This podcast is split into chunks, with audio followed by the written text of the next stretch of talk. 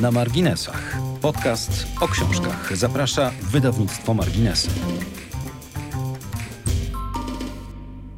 Powieściopisarka, nowelistka, redaktorka. Żona Jerzego, partnerka Marii, matka Tuli. Kim jest bohaterka dzisiejszego spotkania? Mam w ręku książkę Kowalska ta od Dąbrowskiej. W podcaście na marginesach witam Państwa Ewa Karwan-Jastrzębska. Anna Kowalska była osobą niezwykłej energii, temperamentu i rozległych horyzontów, błyskotliwą intelektualistką, przewrotną i władczą osobą. Znała grekę, łacinę, angielski, niemiecki, biegle mówiła po francusku. Do swojej twórczości zwykle odnosiła się krytycznie, ale pisać nie przestawała. Praca literacka była jej jedynym zawodowym wyborem i celem. Wyjątkowość twórczego talentu Kowalskiej można odnaleźć w prowadzonej od 1940 roku, nie mającej podobnego przykładu w historii literatury polskiej, korespondencji z Marią Dąbrowską. Gościnią podcastu na marginesach jest Sylwia Chwedorczuk, autorka książki o pisarce, której rozpoznawalność wyznacza tytuł, przewrotnie łączący ją z nazwiskiem Dąbrowskiej, a to etykietowanie uzmysławia nam, czytelnikom, współczesną trudność w rozpoznawaniu bohaterki. To tak jakby zniknęła z mapy historii literatury dla większości. Dzień dobry i dziękuję, że zechciałaś się ze mną spotkać. Dzień dobry. Zacznijmy od początku, czyli pytanie z gatunku tych banalnych, ale jakże istotnych dla czytelników, którzy jeszcze nie zetknęli się z Twoją książką. Jak narodził się pomysł? Jak to się w ogóle stało, że dotarłaś do Kowalskiej?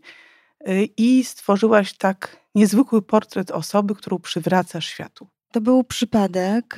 Na studiach doktoranckich miałam zajmować się Tadeuszem Różewiczem i Polem Selanem, y, ale otworzyła się taka furtka przeczytania listów Marii Dąbrowskiej i Anny Kowalskiej i profesor Grażyna Borkowska zaproponowała mi, żebym e, zmieniła temat pracy doktorskiej. E, żebym zajęła się edycją e, listów pod e, opieką pani Ewy Głębickiej. No i tak sięgnęłam po pierwszy list. Wtedy jeszcze nic nie wiedziałam o Annie Kowalskiej. Właściwie niewiele i nawet nie była chyba dla mnie tą od Dąbrowskiej. Była osobą, która pisała z Marią Dąbrowską listy, ale bardzo szybko okazało się, że jest nie, nie dość, że świetną autorką listów, to jeszcze bardzo ciekawą osobą jak gdy wymyślałam sobie to nasze spotkanie i zastanawiałam się, mówiłam komuś, że idę się z tą spotkać, to mówiłam, idę spotkać się z Chwedorczuk, tą od Kowalskiej, więc widocznie ta fraza bardzo pięknie się utrwala w świadomości, ale w tym przypadku jest przewrotna. Skąd ten tytuł? No, pytano się mnie, o czym piszę tę, e, tę pracę doktorską, i ja mówiłam o, o listach Kowalskiej i Dąbrowskiej. No i kim jest ta Kowalska? Dąbrowską wszyscy znali. E, pytali się, czy to jest ta Kowalska od Pestki. Ta Anka Kowalska jest bardziej znana. I kiedy mówiłam, że nie i że, i że właśnie to jest ta od tej Dąbrowskiej, to jest ta przyjaciółka, to wszyscy, wtedy wiedzieli i taki się tytuł zje, roboczy bardzo pojawił tej książki. Potem chciałam ten tytuł zmienić. Mnie się ten tytuł niekoniecznie podobał bo jest troszkę niegrzeczny. Bycie od kogoś jest w ogóle takie, prawda, nie bardzo chyba eleganckie, ale z biegiem czasu raz y, pomyślałam sobie, że on jest dość przewrotny, a dwa to ona jest w jakimś sensie od Marii Dąbrowskiej, to znaczy ona jest w ogóle od siebie, ale przeżyła z Marią Dąbrowską 22 lata. I pewnie dzisiaj byśmy tak o niej nie mówili, gdyby nie związek z Marią Dąbrowską, bo nie byłoby tych listów chociażby. I te listy są najważniejsze. Są najważniejsze, bo przecież y, są takim żywym świadectwem dialogu dwóch osób. No, mieliśmy to ogromne szczęście, y, które postanowiły wymieniać myśli nie tylko te się widziały, ale to z różnych względów i o tym pewnie dziś porozmawiamy, czyli o tej odległości, rozstaniach, życiach równoległych, o y, dramacie y, właściwie takiego bycia, niebycia razem, ale te listy dokładnie stanowią tę historię. Ja się zastanawiałam nad tym, bo obcowanie z listami osób, które są ważne dla historii literatury, jest zapewne ogromnym przeżyciem, ale też czymś, co mm, nazwałabym wkroczeniem w cudzą przestrzeń intymną. Jak ty się z tym czułaś? Bo przecież nie wierzę w to, że mogłaś y, podchodzić do tego obojętnie. Tutaj też uruchomiły się jakieś twoje emocje. Jakie to były emocje? Znaczy w pierwszym takim zetknięciu to, było, to była ogromna ciekawość, potem był zachwyt, A potem e, rzeczywiście zaczęłam się zastanawiać e, nad dwoma rzeczami. Czy ja mam prawo czytać w ogóle te listy? Ale jeżeli dwie świadome pisarki zostawiają, przekazują te listy e, spadkobiercom z taką wolą, żeby te listy gdzieś do, trafiły do badaczy literatury, do polonistów, to myślę, że miały w tyle głowy świadomość, że kiedyś będziemy te listy wszyscy czytali. E, być może to jest takie usprawiedliwienie, ale, ale chyba nie do końca, bo przecież Maria Dąbrowska zastrzegła tę korespondencję do 1995 roku, czyli dała jakąś datę graniczną, mogły te listy niszczyć. Oczywiście też się zastanawiałam nad tym, e, dlaczego ich nie niszczyły i myślę, że ten akt niszczenia jest po prostu bardzo trudny. Jeżeli coś jest nam bardzo drogie, to jednak tego nie niszczymy. E, I i ta chęć zachowania czegoś jest chyba silniejsza od takiej myśli, co ktoś potem po naszej śmierci z tym zrobi. Więc myślałam oczywiście o tym, ale mm, inne uczucie, które mi towarzyszyło, to uczucie takiego ogromnego przejęcia się, bo jestem w ogóle taką czytelniczką, która się angażuje w lekturę. Mm, I miałam takie poczucie, że ja e, jestem razem z nimi. Grażyna Borkowska powiedziała mi, kiedy rozmawiałyśmy o tej korespondencji i o, o tym moim doktoracie, że teraz będziemy sobie tak we trzy żyły. Ja miałam takie poczucie, że my sobie tak we trzy żyjemy i że e, jestem za nie odpowiedzialna również za tę korespondencję, za tę historię. Był taki moment kiedy czytałam tę korespondencję, a potem pisałam książkę dotyczący ciąży kowalskiej, że ja rzeczywiście nie wychodziłam z łóżka. Nie byłam w stanie, to było dla mnie bardzo rzeczywiście trudne e, przeżycie, bo współczułam jednej i drugiej stronie. Czyli takie współodczuwanie, współbycie w momencie, kiedy się spotkałaś z listami, bardzo mogło mieć duży wpływ i zapewne miało na kształt ten ostateczny książki, bo przecież przed y, stworzeniem opowieści, która jest napisana to jest bardzo zajmująca książka. Z jednej strony czuje się temperament osoby, która zajmuje się zawodowo literaturą i naukowczyni, badaczki, y, czyli mamy pewien porządek chronologiczny, pewną szczegółowość opisu. I to jest bardzo cenne też dla studentów polonistyki, ale nie tylko, w ogóle dla osób, które zajmują się kulturą. Ale z drugiej strony jest mnóstwo emocji, jest to tak pięknie skonstruowany dialog właściwie od pewnej chwili toczy się ten dialog między postaciami, że zastanawiałam się, ile ty listów musiałaś przekopać, żeby stworzyć historię, która musi być dla nas wszystkich wiarygodna, bo przecież najważniejsza jest ta pierwotna lektura, więc czym był dla ciebie trud i czytania tych listów? I powiedz, jeśli możesz, y, czytelnikom, y, Ile ich było? Znaczy, może tak konkretnie nie, ale chodzi o rząd wielkości, chyba że podasz. Było e, ich prawie 2400. Tyle listów wymieniły ze sobą pisarki. To też dla mnie, jako dla badaczki, było istotne, bo właściwie nie znam w historii literatury polskiej tak ogromnej korespondencji dwóch kobiet. Być może ona jest gdzieś, ale, ale ja jej nie znam. Do tej pory te listy nie zostały opublikowane. Miejmy nadzieję, że niedługo wszyscy będziemy właśnie mogli je przeczytać. E, I nie dość, że poświęciłam na to po prostu mnóstwo czasu. Ja czytałam wszystkie te listy w rękopisach. Mm, to jest mozolna lektura i fantastyczna jednocześnie, bo, bo gdzieś ta intymność jest wtedy bliższa e, czytelniczce. E, no i rzeczywiście, tak jak już rozmawiałyśmy, to mnie bardzo przejmowało.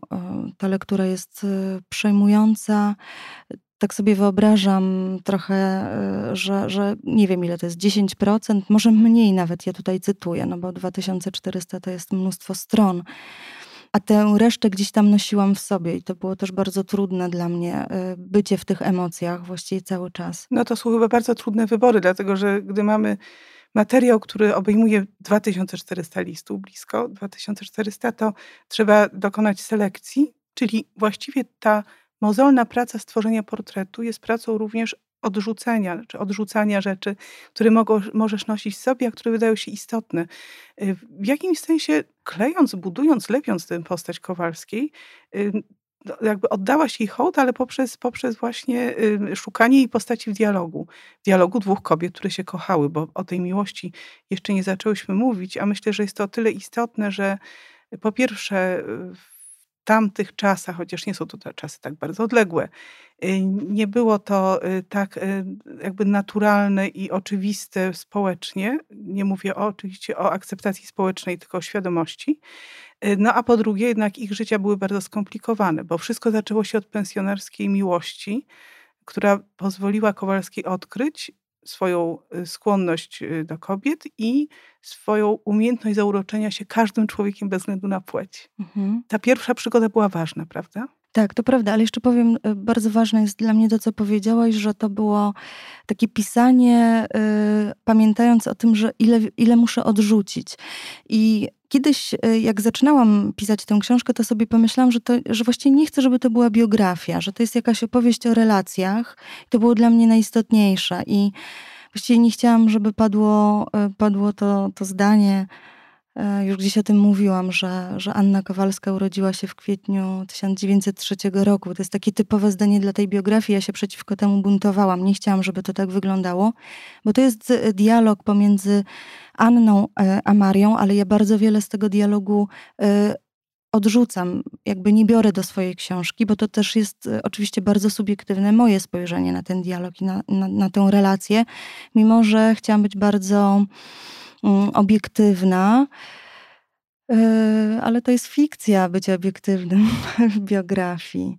No nie jest to do końca możliwe, chociaż miałaś szczęście, bo miałaś bezcenny materiał pierwotny, bo to bardzo często, gdy y, powstają biografie, i są poszukiwania, tak, kwerendy się robi, szuka się materiałów albo rozmawia się z osobami, które pamiętają, no to, taki, to, to jest taki mm, portret wtedy składający się z bardzo wielu punktów widzenia, które już zaciemniają obraz osoby. Mhm. Natomiast ty miałaś jednak to źródło, które jest niezwykłe, to, że dokonałaś sama wyboru, no to świadczy o pewnej potrzebie kreacji, co bardzo cenimy w literaturze i myślę, że Kowalska inna mogłaby się wydać czytelnikom, gdybyś dokonała innych wyborów, a ta postać intryguje, jakoś tak się ją czuje, jej obecność, jej powrót dzięki lekturze, ma się ochotę czytać jej powieści. To dokonałaś takiego właśnie, y, no dokonałaś, no nie powiem, żeby to był cud, ale na pewno, mm. na pewno z punktu widzenia ocalania postaci z literatury to jest wielkie wydarzenie. Mhm. Wielkie, naprawdę. Ja rzeczywiście bardzo polubiłam E, Kowalską i, i na początku pomyślałam sobie, że zależy mi na, na tym, żeby pokazać Annę światu, że ona na to zasługuje e, bo była świetną postacią po prostu. I też wydaje mi się, że jej los e, bardzo współczesny, w tym sensie bardzo współczesny, że, no nie wiem, wychowywała dziecko razem z inną kobietą, stawia przed nami wiele pytań różnych i prowokuje nas do różnych rzeczy, czasem trudnych. Oczywiście na przykład to, czy jeżeli jest, mamy męża, to czy właściwie mm, możemy sobie tak po prostu zawiązywać związek z kimś innym. Myślę, że to po prostu, to nie jest w ogóle po prostu, że Żanna też bardzo cierpiała z tego powodu, że zadaje ból swojemu mężowi. To są wszystko sprawy, o których warto w życiu myśleć, bo nie wiadomo, co nas spotka. I to czyni tę książkę bardzo uniwersalną, ponieważ są to problemy, które dotyczą wszystkich. Ludzi, którzy mają uczucia i, i skomplikowane, bo przecież y, na tym to wszystko polega. Natomiast y, ja myślę, że tutaj, chociaż nie jest to żadna odpowiedź, ale mm, zarówno jedna, jak i druga pisarka, i to jest jakby tak słowo kluczowe, poprzez swój temperament i jednak umiejętność tworzenia y, światów, które są kreacją po prostu, które są wymyślone, stworzone. Miała w sobie taką otwartość na, na różnorodność, bo to chyba na tym trochę polega, że ten rys artystyczny, ten rys, rys y, bycia y, kobietą z kręgu sztuki, y, na pewno myślę, że jakby nie, nie jest przypadkiem to, że to są dwie pisarki, że to, że to są kobiety, które tworzą, ale też tworzą tę swoją rzeczywistość, która niekoniecznie musi być taka stereotypowa. Szczególnie, że mężowie o tym wiedzieli, prawda? O tym tak. ich związku i miłości. I jaki był ich stosunek do, do, do tej mhm. relacji, do tej miłości. Oczywiście nie był jednakowy. Ale jak, mhm. jak, oni to przyjmowali? No nie, niewiele dowiadujemy się y, o, o stosunku Stanisława Stępowskiego, partnera Marii Dąbrowskiej. Był taki oszczędny wyrazie, prawda? Tak, tak. Tak, tak on mnie rzeczywiście też y, już w późniejszym tym e, etapie zaczął fascynować i wiem, że jego jest najmniej w tej książce. No właśnie może dlatego, że on się gdzieś schował za tym swoim milczeniem. Mm, ale no nic straconego może kiedyś coś powstanie o Stanisławie Stępowskim. E, Anna odkrywa już po śmierci e, całej trójki, że e, zaczyna do niej dochodzić, że on też bardzo cierpiał, że on też to bardzo przeżył. Mm, A mąż Kowalskiej, Jerzy, z urodzenia chyba ironista, i on się też broni ironią. On, on cierpi, ale jest w tym wszystkim bardzo ironiczny, czasem wobec Anny okrutny, ale jednocześnie on jakieś przyzwolenie jej daje na to. Traktuje ją jako taką odrębną osobę. Jest taki moment w 1945 roku, kiedy Jerzy jest w Lublinie, a Kowalska jest w Warszawie u Dąbrowskiej i on jej mówi coś takiego... Um, Pamiętaj, nie stawiaj na zdechłego konia. Chodziło mu o Warszawę, bo oni wybierają, gdzie mają mieszkać, ale ja w tym widzę też taką możliwość. On mówi: wybieraj po prostu tutaj, nie że razem, że koniecznie, wybieraj, wybieraj, co, co chcesz zrobić, co będzie dla ciebie najlepsze. Pamiętaj, że każdy ratuje się sam ale daje jej taką możliwość. Mi się bardzo mi imponuje, że to, tak, bo to wielka dojrzałość, zresztą była między nimi spora różnica wieku. I ta relacja była szczególna, bo to była relacja studentki z profesorem i dwojga intelektualistów. A z drugiej strony mm, wydaje mi się, że też y, on, bo wspomniałeś, jest bardzo ciekawą postacią i życie wartą sportretowania, jest takim kuszącym materiałem literackim, bo przecież ile mogłabyś dopowiedzieć, tworząc teraz historię, która byłaby na przykład czysto powieściowa. Mhm. Y, a przecież znamy w historii literatury takie związki, przyzwolenia, znaczy no, przyzwolenia na, na życie równoległe partnerów, i to było zresztą nieco, nieco wcześniej, ale też w tym okresie, no bo przecież wśród przyjaciół Anny Kowalskiej y, byli bardzo znani ludzie epoki. Teraz chciałabym do nich nawiązać, ponieważ padło takie zdanie w Twojej książce i zresztą też w Twoich rozmowach, że była Kowalska autorytetem dla bardzo wielu znanych pisarzy, y, twórców. No to jeżeli była autorytetem, to co za tym stoi. To znaczy stoi jej osobowość, wykształcenie, temperament, sposób bycia, ale też twórczość, prawda? Tak, twórczość i ja myślę, że ona w ogóle była mądrą osobą. Tak, mamy czasem w swoim gronie takie mądre osoby, do których się idzie poradę i ona taka była. Poza tym była bardzo uważna i bardzo poważna. To znaczy, e, jak się do niej przychodziło, to ona rzeczywiście była świetnym słuchaczem, wysłuchiwała. Spotkałam się przed, e, pisząc książkę z Jackiem Bocheńskim i on powiedział coś takiego, że na e, wypowiedź Anny Kowalskiej się czekało, że każdy miał takie poczucie, że ona wie więcej niż mówi i że jak już powie, to będzie to coś, że była też bardzo szczera w tym. Rzadko, czasem było tak, że ona wielu rzeczy nie opowiadała i się czekało w tym związku literatów, co ona powie, jaki ona ma pogląd.